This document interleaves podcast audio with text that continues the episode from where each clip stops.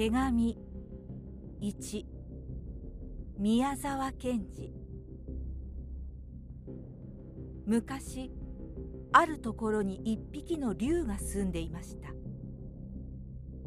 力が非常に強く形も大層恐ろしくそれに激しい毒を持っていましたのであらゆる生き物がこの竜に会えば弱い者は目に見ただけで気を失って倒れ強い者でもその毒気に当たって間もなく死んでしまうほどでした。この竜はある時良い心を起こしてこれからはもう悪いことをしない。すべてのものを悩まさないと誓いました。そして静かなところを求めて林の中に入ってじっと道理を考えていましたがとうとう疲れて眠りました。全体。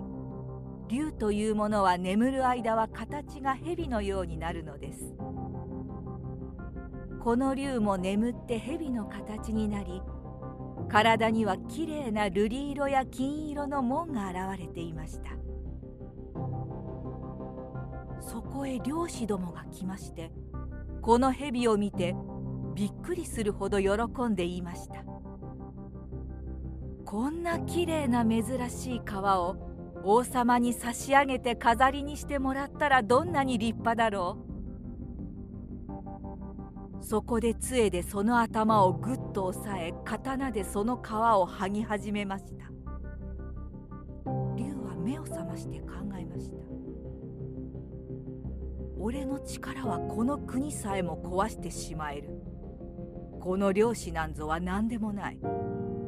今俺が息を一つすれば毒に当たってすぐ死んでしまう。けれども私はさっきもう悪いことをしないと誓ったしこの漁師を殺したところで本当にかわいそうだ。もはやこの体は投げ捨ててこらえてこらえてやろう。すっかり覚悟が決まりましたので目をつぶって痛いのをじっとまたその人を毒に当てないように息を凝らして一心に皮を剥がれながら悔しいという心さえ起こしませんでした。漁師は間もなく皮を剥いで行ってしまいました。竜は今は皮のない赤い肉ばかりで地に横たわりました。この時は日がカンカンと照って土は非常に熱く竜は苦しさにバタバタしながら水のあるところへ行こうとしました。この時たくさんの小さな虫がその体を食おうとして出てきましたので蛇はまた今この体をたくさんの虫にやるのはまことの道のためだ。今肉をこの虫らにくれておけばやがてはまことの道をもこの虫らに教えることができる。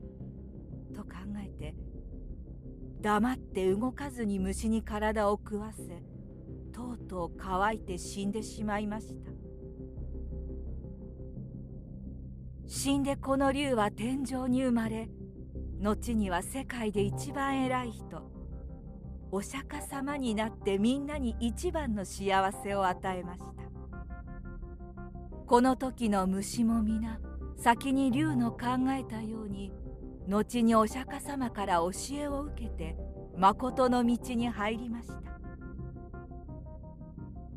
このようにしてお釈迦様が誠のために身を捨てた場所は今は世界中のあらゆるところを満たしました。この話はおとぎ話ではありません。